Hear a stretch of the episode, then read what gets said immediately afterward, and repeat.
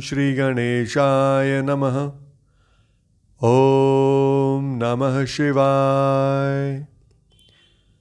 मैं, अभिजीत शर्मा, योगिक स्वाध्यायम के हमारे पॉडकास्ट शिव पुराण विद अभिजीत में आप सभी का एक बार पुनः हार्दिक अभिनंदन करता हूँ।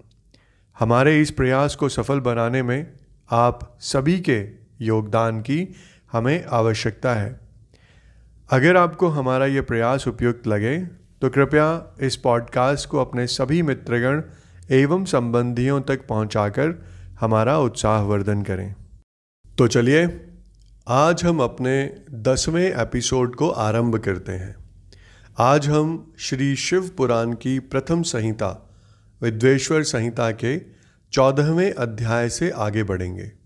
चौदहवा अध्याय, जिसका शीर्षक है अग्नि यज्ञ देवयज्ञ और ब्रह्म यज्ञ आदि का वर्णन। भगवान शिव के द्वारा सातों वारों का निर्माण तथा उनमें देव आराधन से विभिन्न प्रकार के फलों की प्राप्ति का कथन। यहाँ पर ऋषियों ने कहा कि हे प्रभु, अग्नियज्ञ, देवयज्ञ ब्रह्म यज्ञ गुरु पूजा तथा ब्रह्म तृप्ति का हमारे समक्ष क्रमशः वर्णन कीजिए।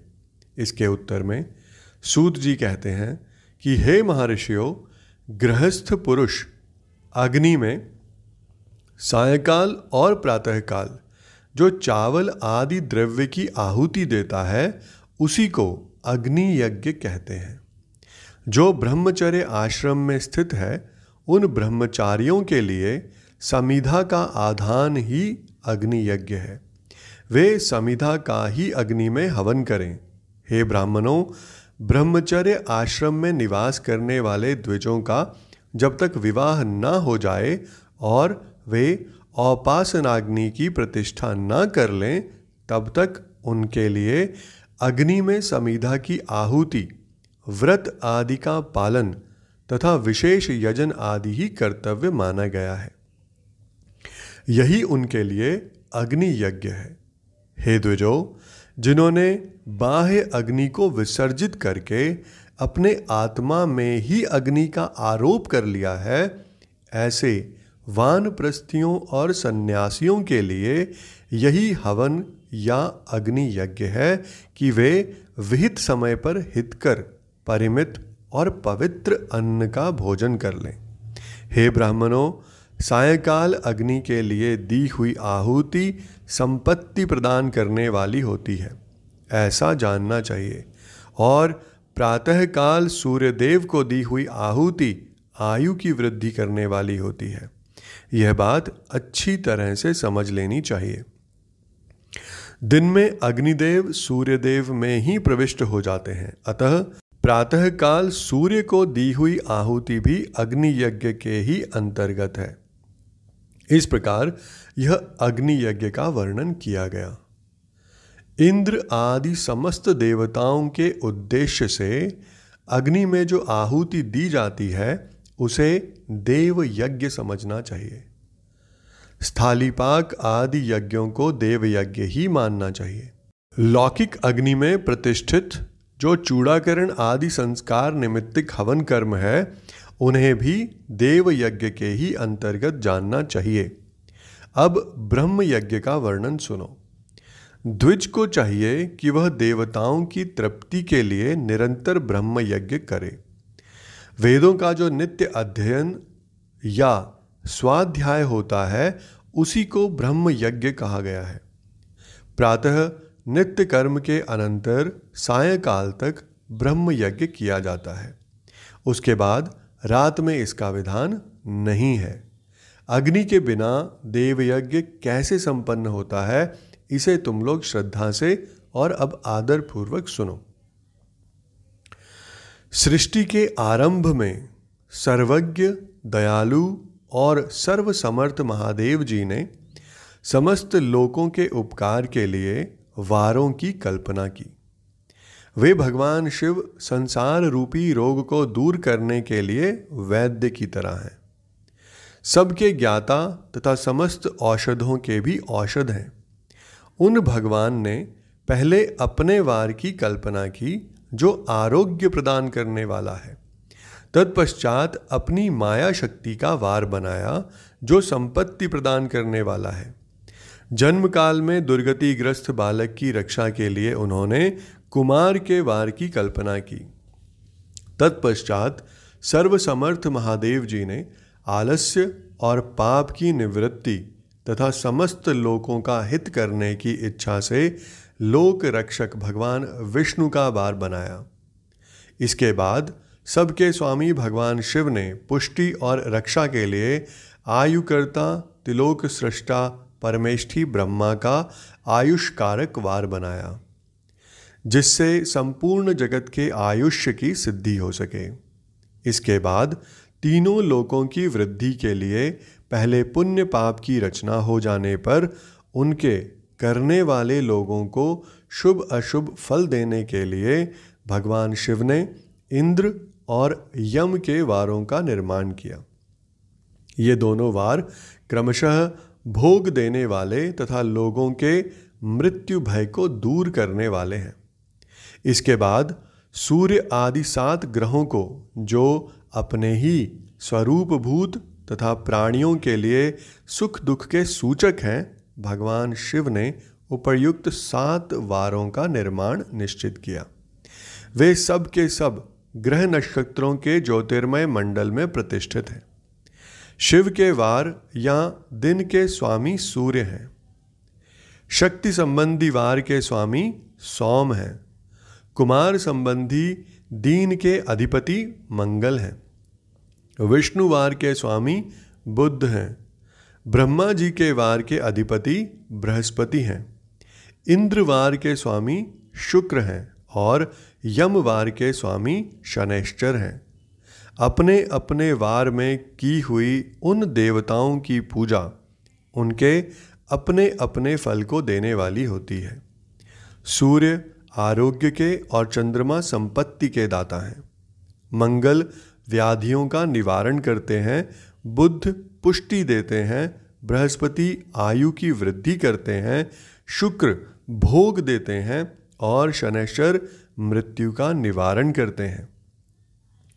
ये सात वारों के क्रमशः फल बताए गए हैं, जो उन उन देवताओं की प्रीति से प्राप्त होते हैं। अन्य देवताओं की भी पूजा का फल देने वाले भगवान शिव ही हैं। देवताओं की प्रसन्नता के लिए पूजा की पाँच प्रकार की ही पद्धति बनाई गई है। उन उन देवताओं के मंत्रों का जप यह पहला प्रकार है। उनके लिए होम करना दूसरा, दान करना तीसरा तथा तप करना चौथा प्रकार है। किसी वेदी पर प्रतिमा में अग्नि में अथवा ब्राह्मण के शरीर में आराध्य देवता की भावना करके सोलह उपचारों से उनकी पूजा या आराधना करना पांचवा प्रकार है। इनमें पूजा के उत्तरोत्तर आधार श्रेष्ठ हैं। पूर्व पूर्व के अभाव में उत्तरोत्तर आधार का अवलंबन करना चाहिए। दोनों नेत्रों तथा मस्तक के रोग में और कुष्ठ रोग की शांति के लिए भगवान सूर्य की पूजा करके ब्राह्मणों को भोजन कराएँ। तदनंतर एक दिन, एक मास, एक वर्ष अथवा तीन वर्ष तक लगातार ऐसा साधन करना चाहिए। इससे यदि प्रबल प्रारब्ध का निर्माण हो जाए तो रोग एवं जरा आदि रोगों का नाश हो जाता है। इष्ट देव के नाम मंत्रों का जप आदि साधन वार आदि के अनुसार फल देते हैं। रविवार को सूर्य देव के लिए, अन्य देवताओं के लिए तथा ब्राह्मणों के लिए विशिष्ट वस्तु अर्पित करें। यह साधन विशिष्ट फल देने वाला होता है तथा इसके द्वारा विशेष रूप से पापों की शांति होती है। सोमवार को विद्वान पुरुष संपत्ति की प्राप्ति के लिए लक्ष्मी आदि की पूजा करे, तथा सपत्नीक ब्राह्मणों को घृत पक्व अन्न का भोजन कराए। मंगलवार को रोगों की शांति के लिए काली आदि की पूजा करे, तथा उड़द, मूंग एवं अरहर की दाल आदि से युक्त अन्न ब्राह्मणों को भोजन कराए। बुधवार को विद्वान पुरुष दधि युक्त अन्न से भगवान विष्णु का पूजन करें। ऐसा करने से सदा पुत्र, मित्र और कलत्र आदि की पुष्टि होती है। जो दीर्घायु होने की इच्छा रखता हो, वह गुरुवार को देवताओं की पुष्टि के लिए वस्त्र, यज्ञोपवीत तथा घृत मिश्रित खीर से यजन पूजन करे। भोगों की प्राप्ति के लिए शुक्रवार को एकाग्र चित्त होकर देवताओं का पूजन करे और ब्राह्मणों की तृप्ति के लिए षडरस युक्त अन्न दे।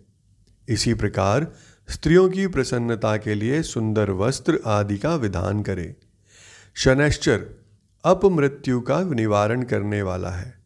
उस दिन बुद्धिमान पुरुष रुद्र आदि की पूजा करे। तिल के होम से, दान से देवताओं को संतुष्ट करके ब्राह्मणों को तिल मिश्रित अन्न भोजन कराए। जो इस तरह देवताओं की पूजा करेगा वह आरोग्य आदि फल का भागी होगा।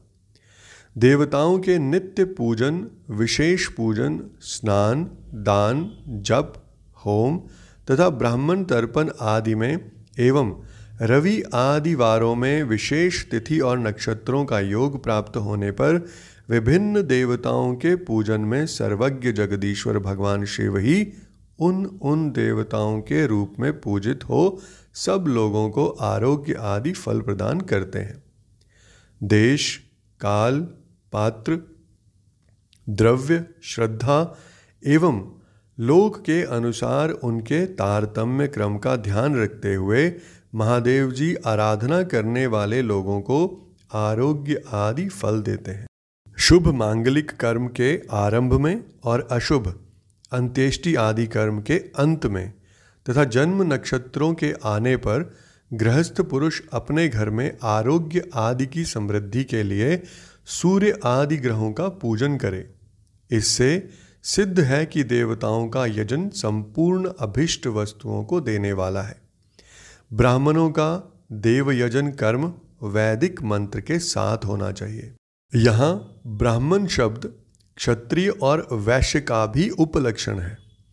शूद्र आदि दूसरों का देवयज्ञ तांत्रिक विधि से होना चाहिए।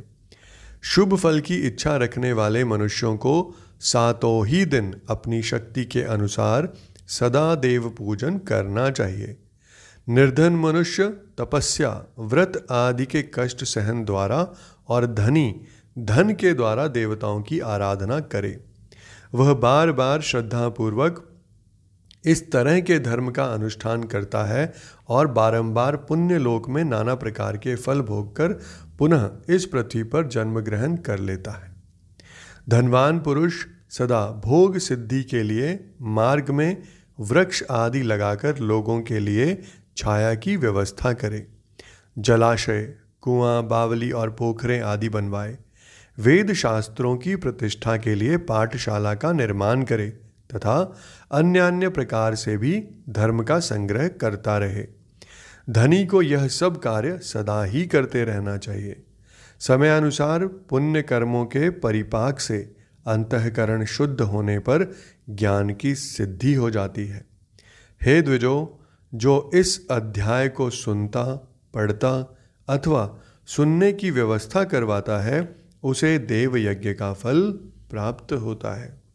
अब इसके बाद ऋषियों ने फिर से पूछा कि समस्त पदार्थों के ज्ञाताओं में श्रेष्ठ सूत जी, अब आप क्रमशः देश, काल आदि का वर्णन करें।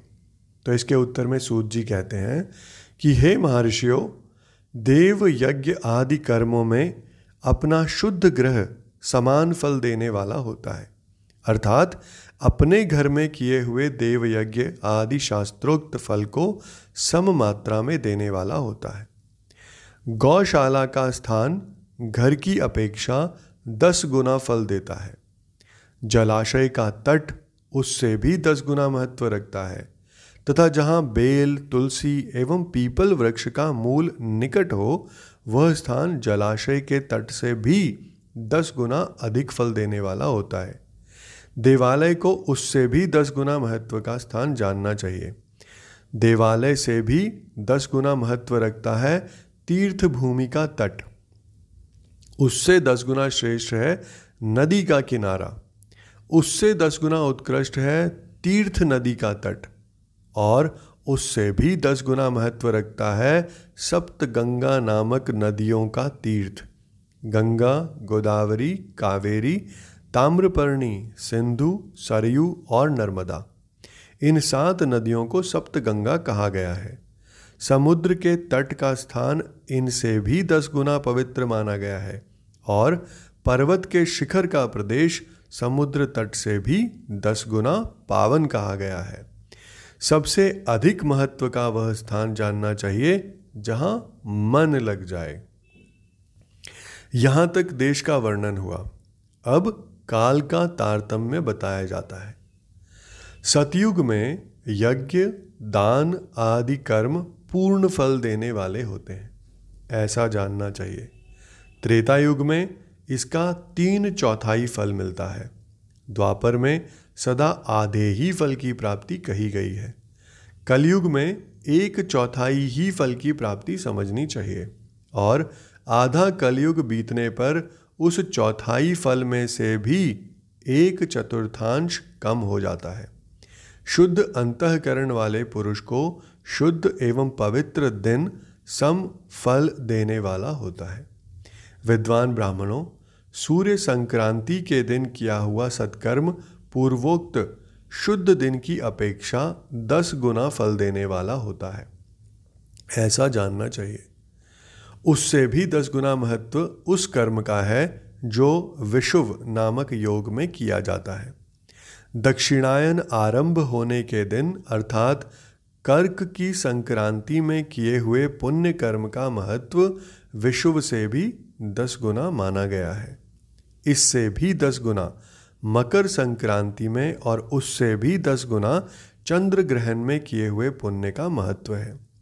सूर्य ग्रहण का समय उससे भी उत्तम है।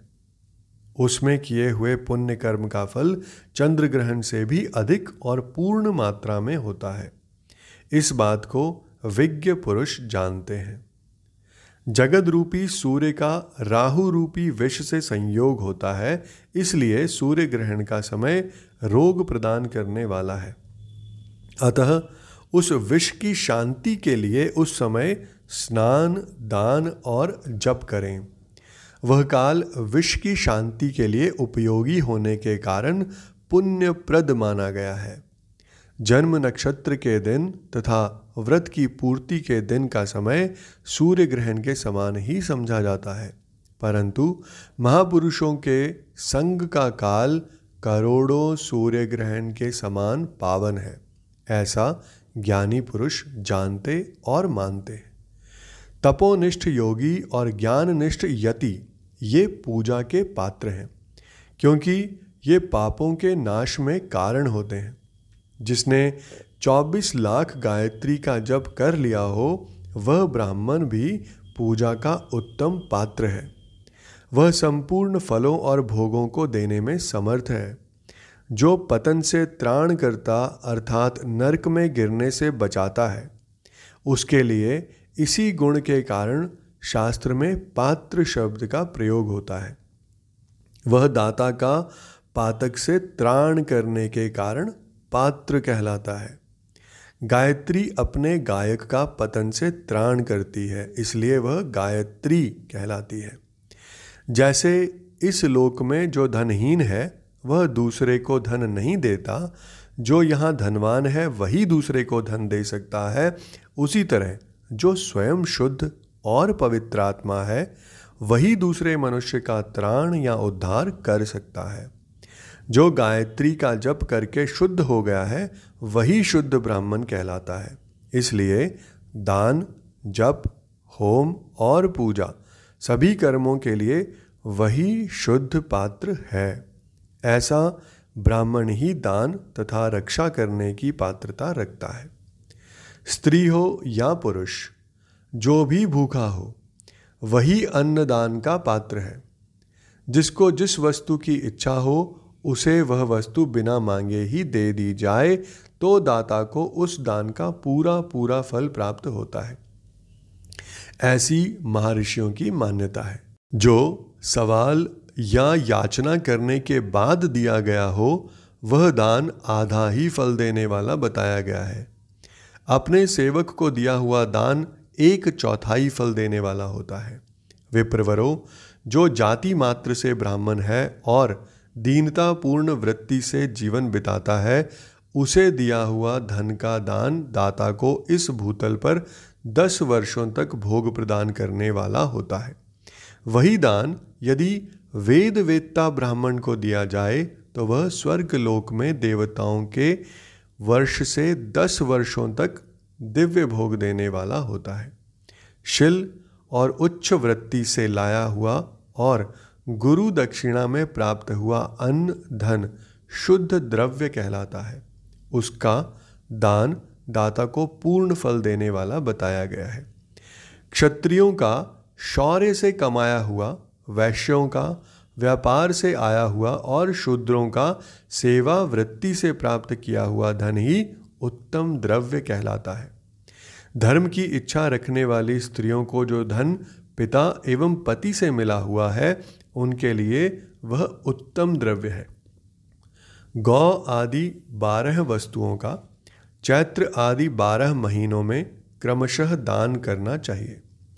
गौ, भूमि, तिल, सुवर्ण घी, वस्त्र, धान्य, गुड़, चांदी, नमक, कोहड़ा और कन्या। ये ही वे बारह वस्तुएँ हैं। इनमें गोदान से कायिक, वाचिक और मानसिक पापों का निवारण तथा कायिक आदि पुण्य कर्मों की पुष्टि होती है। हे ब्राह्मणों, भूमि का दान इहलोक और परलोक में प्रतिष्ठा की प्राप्ति कराने वाला है। तिल का दान बलवर्धक एवं मृत्यु का निवारक माना जाता है। सुवर्ण का दान जठराग्नि को बढ़ाने वाला तथा वीर्यदायक है। घी का दान पुष्टिकारक होता है। वस्त्र का दान आयु की वृद्धि कराने वाला होता है। ऐसा जानना चाहिए। धान्य का दान अन्न धन की समृद्धि में कारण होता है। गुड़ का दान मधुर भोजन की प्राप्ति कराने वाला होता है। चांदी के दान से वीर की वृद्धि होती है। लवण का दान षडरस भोजन की प्राप्ति कराता है। सब प्रकार का दान सारी समृद्धि की सिद्धि के लिए होता है। विज्ञ पुरुष कुष्मांड के दान को पुष्टिदायक मानते हैं। कन्या का दान आजीवन भोग देने वाला कहा गया है। हे ब्राह्मणों वह लोक और परलोक में भी संपूर्ण भोगों की प्राप्ति कराने वाला माना गया है। विद्वान पुरुष को चाहिए कि जिन वस्तुओं से श्रवण आदि इंद्रियों की तृप्ति होती है, उनका सदा दान करे। श्रोत्र आदि दस इंद्रियों के जो शब्द आदि दस विषय हैं, उनका दान किया जाए तो वे भोगों की प्राप्ति कराते हैं। तथा दिशा आदि इंद्रिय देवताओं को संतुष्ट करते हैं। वेद और शास्त्र को गुरुमुख से ग्रहण करके गुरु के उपदेश से अथवा स्वयं ही बोध प्राप्त करने के पश्चात जो बुद्धि का यह निश्चय होता है कि कर्मों का फल अवश्य मिलता है, इसी को उच्च कोटि की आस्तिकता कहते हैं। भाई बंधु अथवा राजा के भय से जो आस्तिकता बुद्धि या श्रद्धा होती है, वह कनिष्ठ श्रेणी की आस्तिकता है।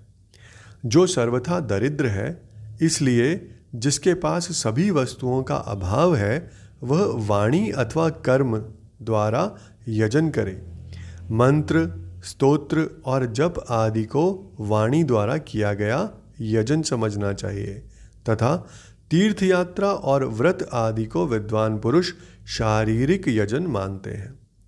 जिस किसी भी उपाय से, थोड़ा हो या बहुत, देवतार्पण बुद्धि से जो कुछ भी दिया अथवा किया जाए, वह दान या सत्कर्म भोगों की प्राप्ति कराने में समर्थ होता है। तपस्या और दान, ये दो कर्म मनुष्य को सदा करने चाहिए, तथा ऐसे ग्रह का दान करना चाहिए जो अपने वर्ण चमक तमक या सफ़ाई और गुण सुख सुविधा से सुशोभित हो। बुद्धिमान पुरुष देवताओं की तृप्ति के लिए जो कुछ देते हैं, वह अतिशय मात्रा में और सब प्रकार के भोग प्रदान करने वाला होता है। उस दान से विद्वान पुरुष इहलोक और परलोक में उत्तम जन्म और सदा सुलभ होने वाला भोग पाता है। ईश्वर अर्पण बुद्धि से यज्ञ दान आदि कर्म करके मनुष्य मोक्ष फल का भागी होता है। इसके साथ ही आज का हमारा ये एपिसोड यहीं पर संपन्न होता है। मैं कल फिर से आपके समक्ष उपस्थित होऊँगा हमारे अगले एपिसोड के साथ। आप सबका मुझे इतने धैर्य एवं ध्यान से सुनने के लिए बहुत बहुत धन्यवाद।